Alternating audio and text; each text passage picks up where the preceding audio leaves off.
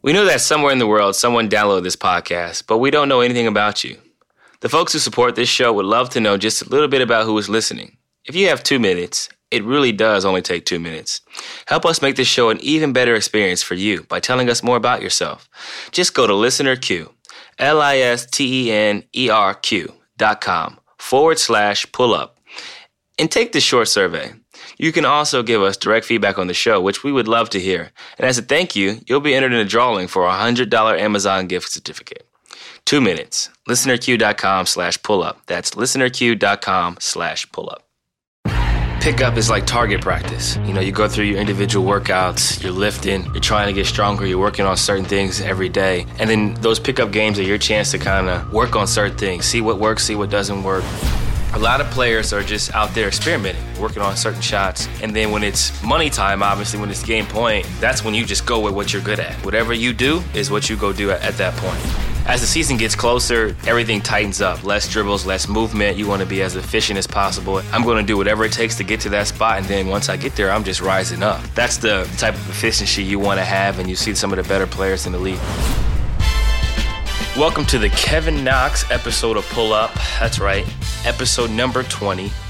Things are going well for me in New York right now, enjoying some of that rain, a lot of pickup basketball and Brown's Hard Knocks, which is on HBO right now, basically showing inside, behind the scenes episodes life in training camp, life in uh, the quarterbacks. Obviously, Baker Mayfield being the number one overall pick in the draft, uh, competing for a potential starting job. We have Juice Landry giving great speeches in the locker room, trying to inspire the team, and we have the absence of Josh Gordon kind of going going along in the background. I think he'll be back soon. He's been working out in Florida the feds have been capturing pictures of him working out, and he's been very active on social media throughout this process. So, uh, looking forward to seeing him return. Hopefully, everything is okay with him from a from a health standpoint, and uh, physically he looks great, but just mentally making sure he's ready to to go and, and, help the team. But most importantly, making sure that he's helping himself as we head into this season. Um, I had my Canton camp last week in Canton, Ohio with my brother. The first official McCollum Brothers camp was a great success. So shout out to everybody in the 330 that came out and helped out and, and supported me. Uh, truly thankful for the turnout. And without further ado, we welcome Jordan Schultz on to the show as always to discuss Baker Mayfield, who he has a man crush on. Uh, you know what, CJ? I love the kid. You know I do. I know that you're you're excited, but also cautiously optimistic about him. I thought he was absolutely I thought he was absolutely phenomenal against the Giants. Now, granted, against some backups, but some of those throws he made were just great, like great accurate throws on the move. He didn't panic. He was able to go through his progressions. Um, I, I think all of the things that we hoped would translate from college, at least in one preseason game, looked like they they did. So, how excited were you watching Baker? And uh, should he be the starter? Uh, whoa, whoa, whoa! Slow, slow your horses there a little bit. Loaded question. Slow Tyrod your horses a little too. bit. Tyrod will be the starter. I think that Baker did a great job. I think you hit it right on the head. He showed a lot of poise. He showed command in the huddle, being able to move the offense up and down the field. Granted, I told you, you know, he's going up against the second team, you know, second string, third string guys. A lot of guys competing to make a roster he still was able to do things that translate from his collegiate playing days. Stepping up into the pocket, being able to move his feet, squaring up on throws, running running across the field, scrambling while keeping his eyes down the field. He showed a lot of moxie and I think the future for him is going to be very, very bright. But based on our history of first round picks and how they fared historically, especially at the quarterback position, I think they want to kind of keep the reins on him. They don't want to throw him out there in the fire too early. They want to let him continue to learn, develop, get a better grasp and understanding of the offense, the playbook, how to command the huddle, how to continue to learn from Taylor as well, who's a who's a proven veteran, very efficient quarterback, and is only under contract for a year, I believe. So, I think their plan is to mold him this year, throw him out there, you know, some, let him get his feet wet, and then ultimately allow him to take over the offense a year from now, kind of similar to what uh, the Rams did with uh, their quarterback. And I think the surprise, Goff. Yeah, yeah, Goff. I think the surprise is that our tight end play. You know, I think our tight ends are going to be very, very crucial to our offense. Obviously, we have the big play wide receivers. We have a slot and uh, Juice who's going to be able to make plays for us. But I think our tight end play, being able to have those checkdowns, will be very, very crucial. And having running backs that can catch the ball out of the backfield will be extremely helpful and beneficial for us as well. Yeah, and Njoku. I mean, that guy. There was a lot of hype when he was a high first round pick uh, last year, um, and he, you know, he had some moments, especially late in the year, where he looked great. But what you saw with him catching two touchdowns against the Giants, that's. I mean, that's a young quarterback's best friend. That's any quarterback's best friend. And his athleticism, his size, um, he, he's going to be he's going to be something special. You know, he was a late first round pick two years ago, or a year ago, I should say, and um, he has the athleticism and all of these tools. And then you think about Nick Chubb, uh, and obviously the fact that they go on, go out and get Carlos Hyde. I just think the Browns for the first time are at least exciting, and that's for you got to be great because they. They, they've struggled for so long, one win in the last two years. Um, and I know I give you grief for it, but but it's it's it must be tough for you as a fan to continually watch the same team struggle. So, um, what's the over under for you? What would be a good season win wise? And then also, uh, is it fair to say that the Browns not only have a quarterback, but now they have two? Yeah, definitely. I think Cris Carter hit it on the head this morning or yesterday morning, uh, talking about how we made some of the most moves in the NFL this upcoming season. We added receiver depth. Uh, we brought in a quarterback. We drafted a very good quarterback. We are getting Josh Gordon back uh, for a full season for the first time in a long time.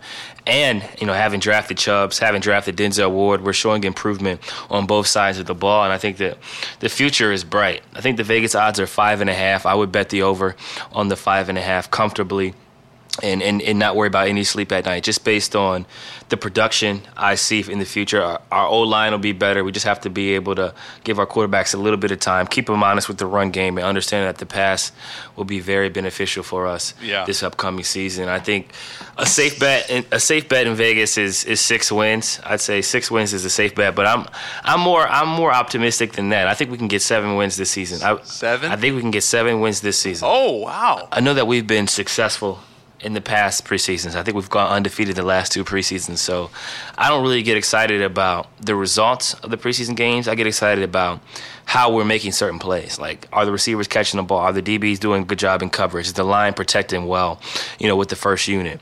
Are the quarterbacks making the proper reads? Those are the things I kind of watch. It's similar to playing pickup in the summertime. I don't really get caught up in the makes or misses. It's about, am I getting to my spots? You know, if I want to get a jumper, what type of jump shot am I getting? If I want to get to the cup, what type of finish am I getting? And I think that's kind of how I've approached uh, the preseason. You know, from afar, watching my Browns.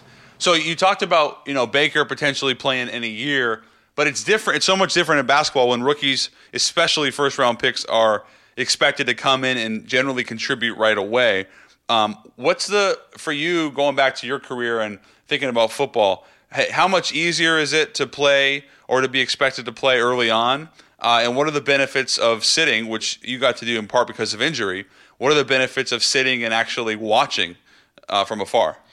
I think there's benefits with with both paths. Uh, obviously, I wasn't able to play right away. I was hurt, so I had an interesting development. You know, having to go through rehab, having to sit behind the bench, you know, in a suit on and, and kind of watch as the season unfolded, learning from the veterans, but not necessarily being able to play in the game, but being able to be at practice and involved with practice. It was difficult for me, but I think I learned a lot. I learned about the pace of the game. I learned about the development, how you need to watch film, how you need to approach practices, and how to be a professional on a day, on a daily basis. And I think the obviously the pressure is there because you want to play, but not being able to play for the right person can be beneficial. Some players aren't able to concentrate and focus when they're not playing, and you know there's a lot of road trips you're going through. You know, lots of great cities to where you could be going out and doing certain things. Understand that you're not going to play the next night, but I think it's important that you show a sense of maturity and you're able to balance. You know, not not playing in games but still being prepared to play even though you're going to be in a suit. And I think for some quarterbacks, obviously, and, and other positions in other sports throughout throughout the uh, professional realm, I think that sometimes it's beneficial to to to sit that year. You sit that year, depending on who's playing in front of you, you learn, and you're able to go through practices, especially as a quarterback, learning the offense, transitioning to gaining that respect from the rest of your team, showing up to practice every day, prepared, being in the quarterback meetings. I think that's very helpful and beneficial. And you look at a lot of quarterbacks who have been able to sit behind someone and learn. Obviously, you had Tom Brady and, and his and the guy that was kind of learning behind him, and and you see how successful he was this this past season, although it was a small sample size. Garoppolo, yeah. Garoppolo, you got Brett Favre, and you had Aaron Rodgers.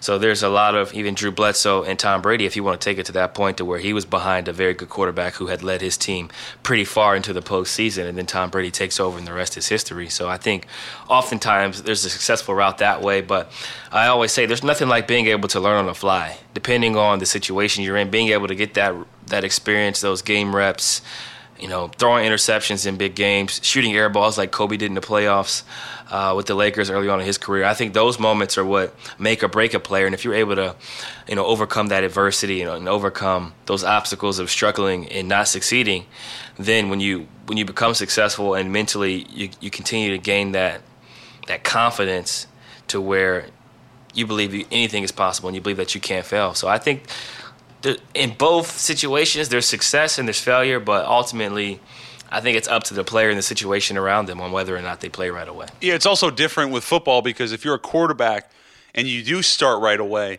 and then you get pulled, it's a totally different ball game than like, like if you think about Sam Darnold with the Jets, for example. If he were to start Week One and then they play seven, they play three games in 17 days and then struggle and then they pull them, that would that could be really bad or potentially catastrophic for some guys. Whereas in basketball, you you can play right away instead of a quarterback. You can play right away and learn. And so there, there, there's almost more. I think there's more pressure on a first round quarterback than anything else if they are playing, because you, if you don't play well right away, you, you, get pulled, then you, you almost lose that locker room. Um, I guess my my final question to close the loop on the Browns is you know, I've been reporting on Dez Bryant. He's going to visit later this week. Are you excited about the opportunity for Dez to be a Brown? Do you think he'd be a good fit? Honestly, I talked to Irv about this last week. Irv is one of the coaches for the Houston Rockets, a big, big Browns fan, and I think Dez could help us. But at the same time, we have a crowded receiving corps corpse. We have a a, a crowded receiving corpse. Corpse. yeah, but no more Corey Coleman. Right, no more Corey Coleman. But we drafted Callaway, who's a who's a speedster. We have Juice, who plays the slot and can and can spread wide and make plays. We have a good tight end who's able to split wide as well. And then we have Josh Gordon on the cusp of returning anytime now. So I feel like there's not enough balls to necessarily go around. And unless Dez Bryant's going to be a good teammate, not care about his catches, not complain in the locker room and be a cancer, I think it could work because you can never have too much depth. But I don't necessarily know if he's going to be happy with maybe not getting targeted as much as he would like. You know, we're going to target our tight ends. We're going to target Juice, obviously. Josh Gordon and, and Taylor will get real familiar with each other soon as he returns. Chubbs will be catching the ball out the backfield. Carlos Hyde will be catching the ball out the backfield. We have other running backs who are capable of catching the ball out of the backfield. So I'm not necessarily sure Dez is the answer, but if he's willing to come in and, and do things the right way and not complain, he definitely helps us. He definitely helps us. He's a guy who can, sounds like Melo in Houston. Yes, it's basically the same thing. You know, it, a similar circumstances or situation to where you have a very, very good player who will have to adapt, whose role will, will change undoubtedly, and, and will have to try to fit in with it with a different type of team. Obviously, the Browns aren't really on the level of the Houston Rockets. If you look at the fact that we won zero games last year, and the Rockets won 65 games and were one win away from going to the finals, it's completely different. And you have Dez Bryant, who's arguably a Hall of Famer, and Melo, who's a for sure Hall of Famer, first ballot. You know, pretty much locked in. Those are the similarities in terms of yeah. just having to adjust yeah. to a team. Um, I got to see you play last week in New York. It was great. Um, Mo Bamba was there, Trae Young, Spencer Dinwiddie, uh, Enes Kanter. There's some really good players, and, and I thought you, you looked great. But you, you said to me earlier tonight that you, you felt like when you're playing in the summer, it's it's less about the the misses or makes and more about getting to the spots and seeing what you're able to maybe add to your game. So just break that down for me, and then also – uh, is it is it frustrating for you um, if you're if you're if you feel like you're getting better and it doesn't necessarily translate right away uh, in open runs? Yeah, I think for me, pickup is like target practice. You know, you go through your individual workouts, you're lifting, you're trying to get stronger, you're working on certain things every day. And then those pickup games are your chance to kind of work on certain things, see what works, see what doesn't work, figure out what type of shots you want to take throughout the hour, hour and a half you may be playing, whether that's shooting a lot of threes, catch and shoot, whether that's working on coming off screens, pin downs, flares, uh, transition baskets, finishing around the basket, um, shooting a lot more off the dribble threes, just getting more familiar with that type of stuff because I'm getting so many reps, floaters, off foot floaters, right hand, left hand finishes that I want to just experiment with certain things in those pickup games. So at times you may see me, you may see me dribble six, seven times Right. because I'm trying to, I'm trying to get a certain shot Yeah. from three, and maybe we're down two and we needed to.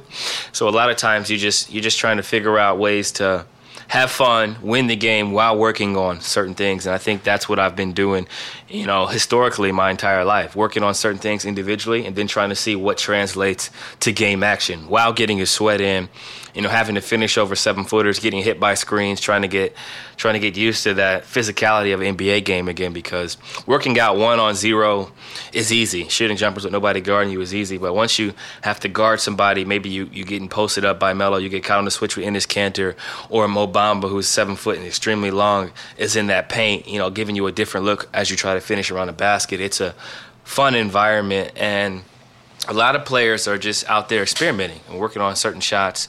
And then when it's money time, obviously when it's game point, Right. or it gets it gets close to you losing, that's when you just go with what you're good at. Whatever you do is what you go do at, at that point. Yeah. But it was a lot of fun. Yeah, I noticed that. It it was fun and it was great to watch. The, the gym was pretty crowded. It was interesting just for me to watch Carmelo do some things a little bit differently. Maybe take some shots that I haven't seen him take. It was it was cool to watch some of the rookies go at it. Bamba switched out on Trae. Uh, Trae getting to the hoop and then Bamba altering a three. It was just it was really fascinating to watch. And I was watching you specifically because I wanted to ask you this question, which is I, I saw you doing things that uh, maybe like left-handed floaters or a couple extra dribbles that I I would not typically expect you to take. So that was you experimenting and, and just seeing if what works and what doesn't work, and then potentially if something's really good, you could take it to the NBA game. Right. I, I don't use my left hand very much in games, especially on floaters. I usually finish quick around the basket. Layups, left hand.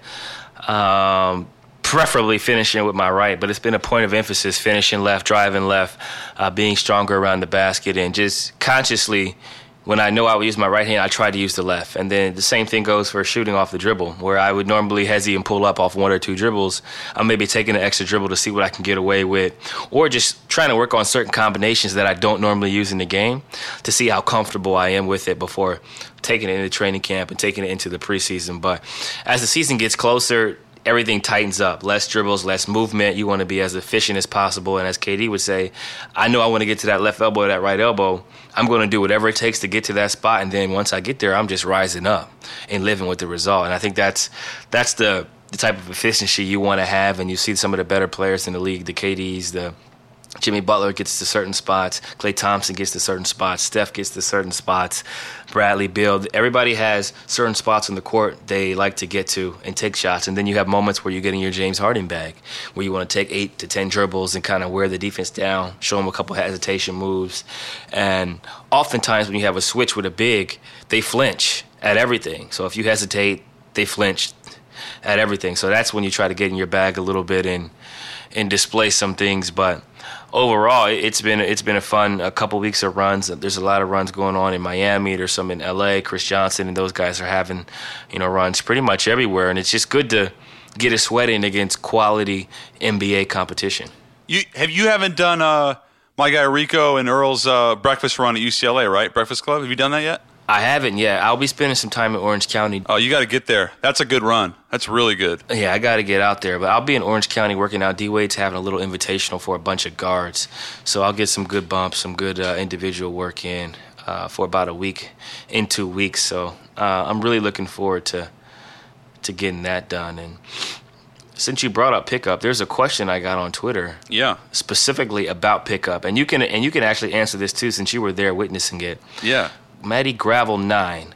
In a pickup game like you played in the other day, is the focus on the newly drafted guys getting tips and some work against proven NBA talent or just a chance to hoop with guys in the arena?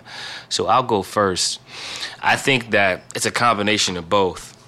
Guys like Trae Young, Mo Bamba, um, even other rookies across uh, the NBA atmosphere who are who are playing in certain games. I think for one, they're just trying to play as much as possible because there's this dead point in time throughout the season where they would normally be on college campuses and they're not able to find quality runs. Two, it's always fun to play against NBA guys uh, in certain settings, whether that be New York, Miami, California, to where you know there's going to be quality players there, quality talent, and you can kind of test yourself and see where you're at. But from a tip standpoint, I think the smart ones ask questions and the other ones learn on the fly.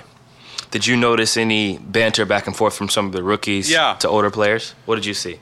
I did, yeah. Well, what I was fascinated with was watching the rookies communicate with one another, and then the transition of them then asking um, the vets. So, for example, after one game, I sat down next to Mo Bamba, who I've gotten to know a little bit, and he was talking to Trae, and they were kind of going over. I think it was pick and roll stuff, and you know Bamba showing, and then Trae deciding to pull, and then I was. It seemed like then the next game, it, when the, they applied it, where Mo showed a little bit higher. This was him guarding Trae, and then Trae just pulled, uh, as opposed to you know letting Mo get set defensively. Now he could have gotten, he could have let him get in his stance, and um, maybe that would have been an advantage or not. He could have flinched, but it was interesting to see just how quick he pulled. Uh, and that's something I've noticed that you do if it, before a big gets set where he can alter a shot, or even somebody like Devin uh, Booker, who when the big comes out, you just kind of you might have a one or two dribble and then just a quick pull up. And it was really interesting to see them both put that to use. One side defensively for Mo, and then Trae on offense. Yeah, I think you hit it right on. The, I think you. people have been getting on me on Twitter for saying you hit it right on the head, so I can't say that. so I'm gonna try to. I love that you say that, bro. I'm gonna try to say another word. Yeah, I agree wholeheartedly. I think you. I think you nailed it. I think you nailed it. Honestly, that was good, and the runs will continue to get better as it gets closer to the season. I think players will get in better shape, get more comfortable with being out there on the court, and I think overall, it's going to be a great summer. You know, we're about four or five weeks away from training camp. College football is starting up, and NFL is starting up. Fantasy leagues are starting up, man. So I'm honestly getting excited. CJ, I'm gonna I'm gonna jump in with that college football. I did some research. Did you know that Lehigh Lafayette is the oldest college football rivalry game in the country? Yeah, I knew that, man. There's nothing but excellence and greatness coming from the Patriot League. Of course, you knew that. They had the 50th or 100th anniversary at a Yankee Stadium a few years back. Yeah, Lehigh football. Uh, Can you give us some insight? Uh, who's the quarterback? What kind of offense they're running? I don't know anything about Lehigh football right now because I'm so far so far removed from campus. But historically, we've been really good. We've had some professional athletes be drafted and some guys sign camp deals. I'm going to throw out a question that was asked by our man Lee Sandler on Twitter. He says, "If you could, if you could win a year's supply of anything, what would it be?" That's a great question. If I could win a year's supply of anything, Yeah, what would it be? Uh, only for a year? that's the question. But I think in this case, you can deviate and you could go a lifetime as well. Maybe once a year and on's for a lifetime. Yeah, I was gonna say if it's if it's lifetime, probably cell phone. Right. Cell phone fully loaded, man. So I don't have to. Pay, so I don't have to pay a cell phone bill. I could I could watch TV on that phone. I could have service in Europe and China, and I have to worry about those extra data roamages, uh, roaming charges that they be trying to hit you over the head with. You know, ten dollars here, ten dollars there. Oh, they get you. They get you. Yeah. But a year's supply, uh, maybe gas. Gas. Uh, yeah. Gas is a good one for sure, especially if you drive a truck. You know, shout out to Chevy. Chevy takes good care of me when I'm home. And uh, those tanks, those tanks are huge. That wasn't a paid sponsorship shout out either.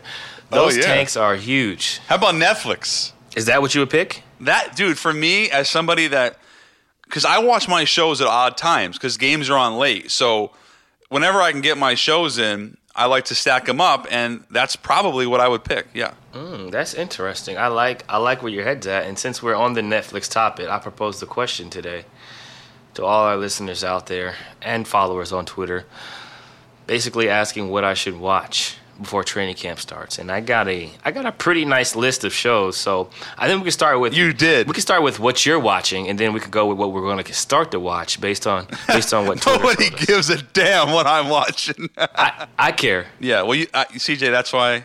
Listen, that's why you're the best because you, you care about what I'm watching. I, I'll say Peaky Blinders, great. I know somebody recommended that. Um, I think Mindhunters is interesting. It's a different type of show on Netflix um, that goes back into the 70s with um, inside kind of the minds of serial killers. Very fascinating. Um, and then I would say if you want to really get something different, What is America? The new Sacha Baron Cohen is is awesome. I mean, if you like the Ali G stuff and you like Borat, I mean, this is up your alley. So those three kind of a all all very different. How about you? That was a very very extensive list of shows I'm going to have to add for sure. I'm currently watching Queen of the South, um, and that's basically it from a Netflix standpoint. Queen of the South, and then the uh, what is it? Hand Tales, whatever. Hand Oh, Tailed Maids. yeah. What, I, Yeah. what what is it called? Handmaid's Tale. Handmaid's Handmaid- Tale. Ha- Handmaiden's Tales, yeah. Those are the two shows I've been watching besides my normal. But based on Twitter, I'm getting a bunch of feedback. Um, shout out to Michaela. Michaela said I should watch Lovesick. G. Howard from Lehigh said Ozark, which I've seen. Better Call Saul, which I've seen. The Ozark is good. Yeah, Ozark's good. Black Mirror is another good one that I've watched. Oh, I'm a fan of that for sure. that one is rough though. Like you, I can only do one or two of those at a time. I mean, that that is really heavy stuff. It's it's really really good, and if you're into like the Marvel series stuff, uh, Luke Cage is Luke Cage is really good. Um, the Punisher, The Punisher was a very very quick watch for me during the season. I knocked out a season yeah, that was good. super fast. Elizabeth said that we should watch Longmire, Wentworth, Queen Lizzie. I'm adding those. I like I like that. Last Chance You is is dope. There's so many shows, dude. Last Chance You, I've seen snippets of that. It's a show that I think everybody should watch. So I'm adding that to my normal rotation. Money Heist is super dope. I watch Money Heist and fell in love with it right away. How about Quantico? Jaron Skills set nine seven eight says Quantico, and Last Chance You. You're right. I, we got a lot of those. Better Call Saul. That's really good. So I got a nice rotation in, in place. And Rich, Katie kind of talked about it. Rich said that Wild Wild Country was good. And it's basically about an Oregon cult of 20, 30 years ago or something like that, to where there's just some, some interesting things happen. And that's my rotation for this weekend. 100%. I like that. I will be watching. I want to ask you something from Scott McSweeney because we're, we got to have Spencer Dinwiddie on. Spencer's a, a great guy, and he had some fascinating Instagram post. and Scott wants to know. And by the way, Spencer has been playing in the run, so uh, along with Enes, are you on Dinwiddie's side or Enes's side in the Nets versus Knicks debate for the best team in New York? What do you think about that? And then, didn't you love Spencer saying the Nets are the best team, regardless of who actually is? I think that was funny for him stepping in and, and putting his two cents in there. Spencer has a very, very good sense of humor. He's funny and understands that Twitter and social media in general is a very, very powerful tool. And it's a great way to get the Knicks and Brooklyn Nets involved in public forum and discussion during these dead times in the offseason. So I, I commend both of them because normally they wouldn't be getting discussed right now. Let's no, that's true. But okay, Um, how about this? All right, since you don't want to answer, looking at looking at these sides, I think that they're both they're both not predicted to have very very good seasons. I think it's funny Ron Artest said they were going to win the finals. I respectfully disagree with him on that uh, prediction, and I think that it's going to be interesting to see those teams go head to head this upcoming season, playing in the Garden and also playing in Brooklyn. I'm not on either one of their sides, honestly, because I, I play in the West, Okay. uh, the Pacific Well, let me- Northwest for one of the best yeah, teams let in me, the NBA. yeah, let me, let me. I could care. I could care less what happens with them. Kind of similar to how the Browns aren't really worried about what's happening Right. outside of their division. Okay, well, I'll throw, I'll throw another fan question at you, and I, I really like this one because it's not something we've talked about before, and I think it, it shows how good the league is in terms of arenas. Um, some of the, the your favorite, or just in general, different guys' favorite arenas and cities and atmospheres, and I'll let you go first. Give me your top five. Yeah, Pinwheel Empire is, a, is one of my follows too. So shout out to Pinwheel Empire. They they have good content for all the Blazer fans out there. But top five outside of the Moda, I would say OKC has a good arena, good atmosphere. Their, their fans come out in full force. It's always super loud. Um, let's go another Western Conference team where you know it's going to be a, a hostile environment. What about Staples? It's not necessarily the loudest, but Staples Center when the Lakers are rolling is, is really fun. Yeah, but historically they haven't been rolling. Uh, although it'll be jumping this year and going to Staples and playing with LeBron and a lot of free agents there. But it's always nice to play in Staples, but the atmosphere it's been dull, especially when you're playing the Clippers. It's been super dull. You know, the celebrities don't get there until halftime. They at the they at the club chilling or getting food, lounging, relaxing. So it's it's a different type of atmosphere. But even Houston, Houston fans get there late. Late. All right, what about Warriors and Jazz? Warriors Warriors arena's always jumping. It's super loud. Sometimes you feel like they're they're using crowd noise when they shoot those threes and go on those runs. Utah Jazz environment has gotten a lot better, you know, throughout my NBA career, and Dame has a lot of fans out there. So it's mixed cheers and boos throughout the game. Who else was at the top of the Western Conference? Well, the only other the only other West team that comes to mind is Oklahoma City, which you mentioned. Um, I'm just trying to. I'm thinking out loud here. Uh, Denver, no. Memphis, when, when when the Grizzlies are good, Memphis is pretty fun in terms When, of yeah, a, a home court advantage. for sure. When the Grizzlies are good, Memphis is jumping, and they got some really, really good barbecue chicken wings. yeah, they do. I'm going to give you my uh, some of my sleepers. Toronto as a city is great. The arena I have not been to, but the city's great. Uh, Bankers Life Fieldhouse is very cool. Um, it's kind of that old classic Indiana arena. Um, I think the Garden in Boston is still has a has a lot of. Uh, it's just it's great. It, it doesn't feel like a new arena. It feels like the old Garden, but it's on a nice, beautiful new facility. Th- those are some of my favorites. Yeah, I agree with you. Toronto has a really good arena, in arena as well. Drake usually comes out. Fans are excited, especially during the playoffs when they go outside and they watch at the the little Toronto Jurassic Park. Jurassic Park. Yeah, that that's always jumping uh, during the games, and I enjoy long flights. There's two shows I forgot to mention. I forgot to mention Snowfall. Oh, here we go with the show. I had to go back. Snowfall is super dope. I've been watching Snowfall What is Snowfall? basically it's about this inner city kid who's out in i think it takes place in some of the rougher areas of, of los angeles uh, california and it, it just goes through his life on you know how he gets goes down the path of selling drugs and how he becomes you know pretty big in his neighborhood how he's outsourcing he's using you know different connects in oakland different connects you know from from the hispanics and, and from certain people who are you know out from outside of the country to help move his weight and it's just really really interesting to see the life of a young African American kid growing up in the inner city, figuring out ways to provide for his family, and then his mom kind of disowns him because she finds out he's selling drugs, so he has to move out. It just kind of shows his rise to stardom in the drug dealing game. Yeah, that sounds great. It's very good. I would suggest you watch that for sure. What was the other one? And and Luther's an, another good show. Luther. Oh, Luther's great. Yeah, I love I love some Luther. He's gonna be Idris Elba's gonna be the new uh, Bond. It looks like, which is which is awesome. I seen that.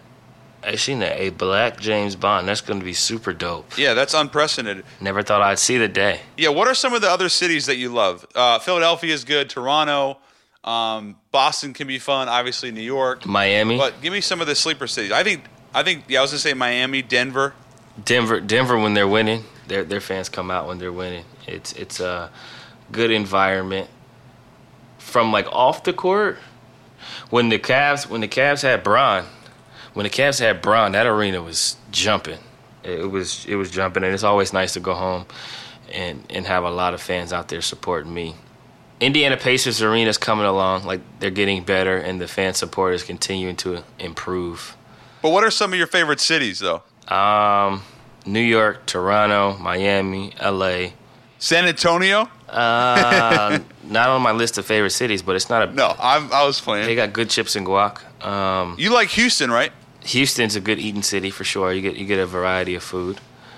Have some restaurants. Not a bad city. The Bay. The Bay has good food, good wine. Basically, you have about ten go-to cities and arenas. Phoenix. I like Phoenix. Phoenix is nice, and you can get some good shopping in there. Everybody likes Phoenix. Yeah. I judge I judge cities based on food, shopping, and then the arena is last. Like if you got fan support, whatever, we don't really care. We got to go hoop anyway.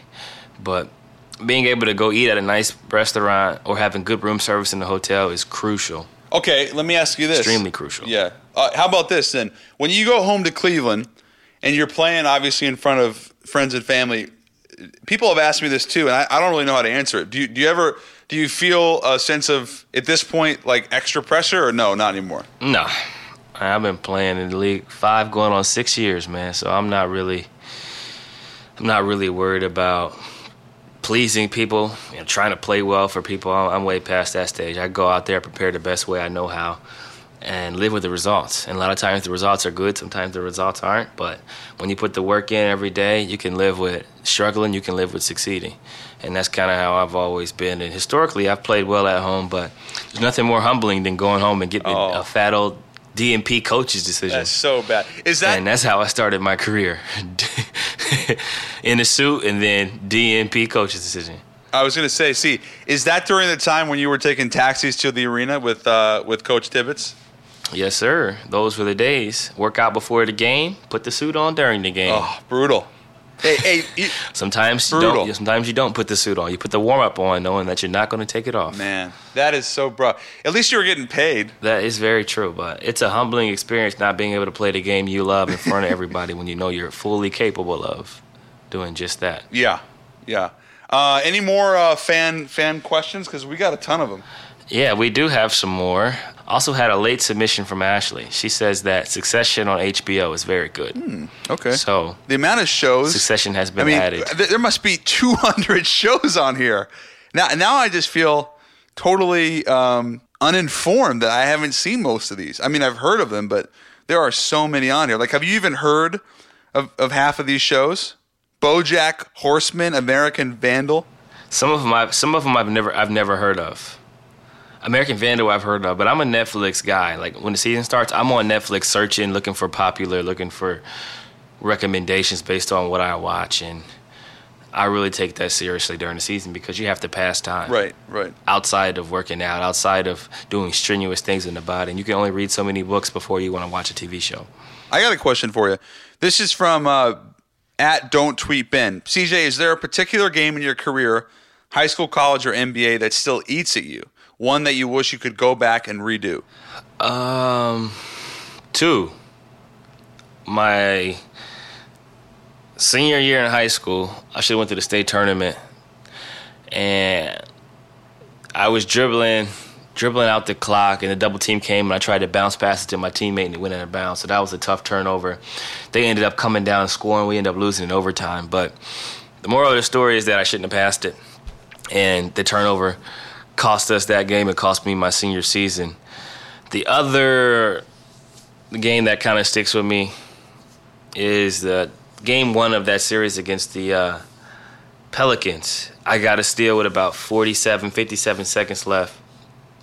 And we had a chance to either hold it for a two for one or score on a fast break, and I ended up turning the ball over. And I think that swung the series. That was a lot of momentum.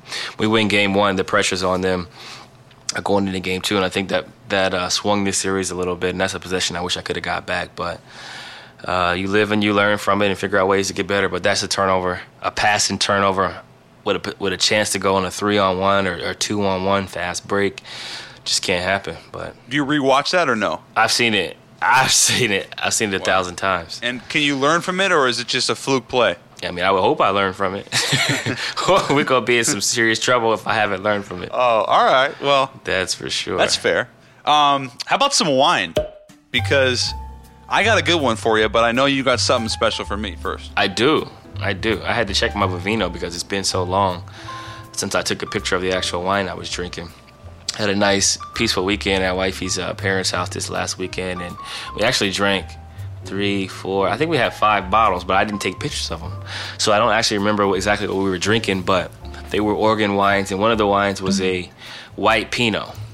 Uh, it was spectacular. It was a white Pinot, and I believe it was a 13 from the uh, Domaine Serene area, and I can't remember the name of it right now, but when I check the files, I'll have it.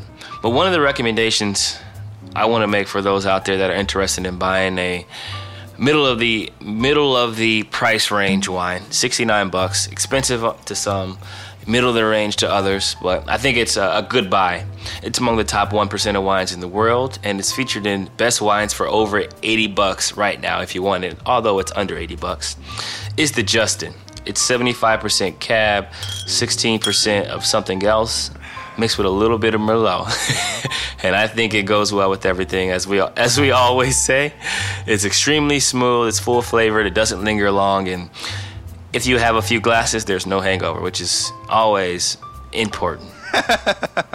and it's a California Bordeaux blend. Well, I uh, I appreciate that because it always tastes the same after two glasses. Exactly. Right? It all tastes the same after two glasses, maybe three. All right, so I went to California this week, uh, actually last night, and I got a Pinot Noir from the Sonoma Coast. It's called Failla, F A I L L A, and as always, I'll send you the good one. So I- I'll text you this one. This one was forty bucks. There was also another one uh, from a different vineyard called the Hirsch Vineyard, which is around hundred. But the forty dollar one is their kind of their their entry wine. It was great, and I don't even know how to describe it other than that it was a really good Pinot. And you know that's all I drink basically every.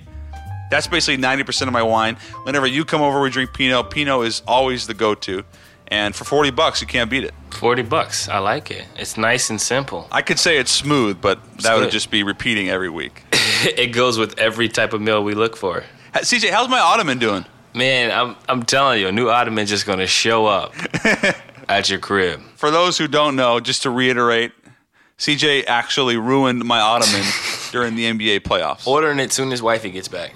Ordering a new ottoman today. All right, well, It's just something that has to happen, kind of like the, the Blazers winning a championship. Another one. exactly. So, are you going to be uh, in LA next week for our for our pod? I'll be in Oregon next week for the pod. I got my kids camp in Oregon, uh, August 28th to the 23rd. So I'll be recording after my kids camp. Great, that'd be perfect. It'll be it'll have to be a late late pod because camp goes nine to three. All right, well, we'll make that work. I, I some, something tells me I'll I'll be able to figure it out. Don't worry about it. Something something tells you you'll be able to do it, and we'll have to answer some more Twitter questions next week, as well as having a nice guest on for, for the Yeah. faithful listeners. Take us home, brother. You can catch us anywhere you get your pods and also via radio.com. You can get their app or head to app.radio.com backslash CJ for your weekly dose of pull up. And you can follow Jordan because I'm done saying my social media. okay, well, this is maybe this is it for me. I'm at Schultz underscore report on Twitter and Instagram. Jordan Schultz on Facebook, and don't forget to pull up, pull up.